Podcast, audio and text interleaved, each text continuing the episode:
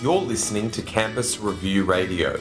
To register for our upcoming Higher Equity Summit, examining the various barriers to equality in higher education, visit campusreview.com.au and follow the links to Higher Equity Summit. I suppose my first question is why the University of Canberra? Oh, why the University of Canberra? Why not the University of Canberra? um, University of Canberra uh, is a very attractive institution at this point in time. It's been rising so rapidly through the rankings uh, on a global scale. It's in the top four or five percent of universities in the world right now, and that's amazing for a young university. It's also a university that's uh, that's taken a path which is rather distinctive, um, and one of the most distinctive features of that path is the way it's uh, it's uh, working with the community, especially in this uh, in the campus development plan, uh, bringing the community and the and the institution together physically and and functionally. Um, it there's nothing like that that's happening anywhere else in the world. So um, looking at it from uh, Canada, it sounded like just an opportunity that I would uh, not want to miss. When you accepted the offer, were there other offers on the table for you? Well, there are always, in our business, there are always irons in the fire. Um, but uh, uh let's just say that I accepted this offer because it was the most attractive one on my radar at that point. You've told The Australian you're keen to get involved in some good old fashioned institution building at UC. Could you give some more detail on that? Um, let's uh, pay, let's go to the first point I raised. Um, it's an institution that's done very well recently, in the, especially in the last decade. It, it had some difficulties before that, but uh, my predecessor has been working very hard. It's brought, it's an institution that's been brought um, to a point where uh, I think it's absolutely ripe now for uh, for a global uh, role uh, in, as a very prominent institution. So one of my first orders of business would be to build uh, quality further from where it is today, uh, expand our program base, and focus on excellence in all aspects. Um, so that would be one aspect of institution building that I'll spend a lot of time on. Um, the second one is the way uh, the campus development plan is going to unfold. It's, it's a massive plan. It's going to uh, be executed over the next 10 to 15 years. It's a project worth close to $2 billion. Um, but the key to the success of this project is that it has to succeed in bringing together uh, the physical aspect of the development with the the core missions of the institution, and that is the research and, and teaching mission of the institution. So what we build here has to create linkages between the community and the institution in a very practical way where the what, where what we develop on this campus, whether it is in the health sector or residential or innovation precinct and so on, all of that works as a living laboratory where um, not only we provide services to the community, but the community becomes a partner in building this institution. Mm-hmm. And those two um, are going to be my key emphases.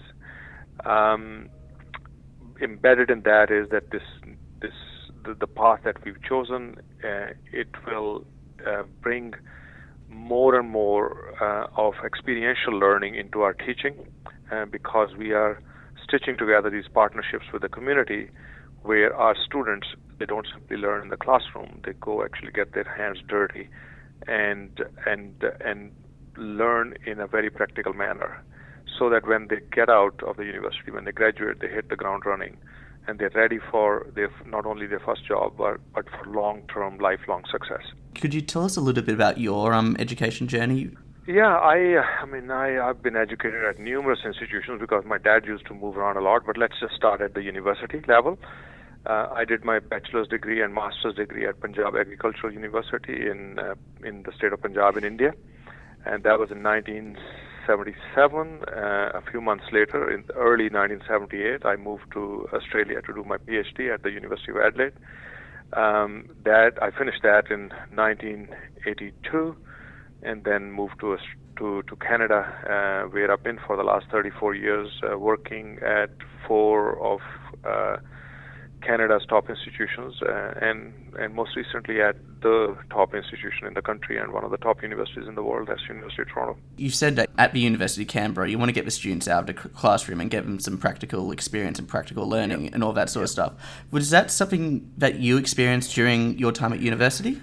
But partly, but increasingly, I've been involved in uh, in it from the other side. That's as a as a as a provider of education. Um, I spent uh, time as a dean at the University of Waterloo, uh, which is uh, in just out, outside Toronto, about an hour's drive west of Toronto. Uh, it's uh, it's a university that's renowned for its co-op system of education, where there is the work integrated learning has been taken to that extreme level where students they study one term, they go out and and uh, work one term in a way that is integrated with their learning, come back and, and then resume their studies, and the whole work experience and the educa- and, and the academic experience they are both uh, stitched together in a way that one supports the other. And when they get out of it, uh, they've done four to five co-op terms, and they are often already getting offers from these employers where they've been doing their co-op terms. Now, there's nothing like that in Australia on that scale, but Waterloo is the world's largest provider of co-op education, and um, I have, um, so to speak, uh, cut my teeth in that institution, and that's the sort of know-how that I want to bring to UC and uh, and build upon it. Whether we introduce that model of education at uh, UC or do it in a different way, that's to be seen because we're going to look at the realities on the ground here, but uh, something on those lines will happen here. Speaking more broadly about um, Australia's higher education sector, what would you say are some of the biggest challenges that you've observed? Um, I think the, you know, the financial concerns are always there. Um, I think there is a, a, constant debate that has been going on uh, in Australia for a long time now on funding of the universities. Um, I think we need to settle that debate one way or the other. Um, uh, uncertainty is never healthy for any sector of our economy, and uh, education is a huge part of Australia's economy. Not only just economy directly as it contributes at at a given time to to, to our economy, but the, the higher education institutions have a lasting impact on our our our society, both economically and socially. Uh, so we need to give some element of stability, and um, and that can happen only when we have policies that are uh, drawn up uh, for for for uh, a long period and that can endure. That's what I would see as um, as the major major challenge for uh, for our sector in, in, Australia. And I just have um, one last. Will you miss Toronto? um, you know what? I have lived in so many different places that uh, I miss them all. But I also am, uh, you know, because I've moved so moved around so much, I've become good at uh, adapting to the new place and not shedding too many tears about the past. So.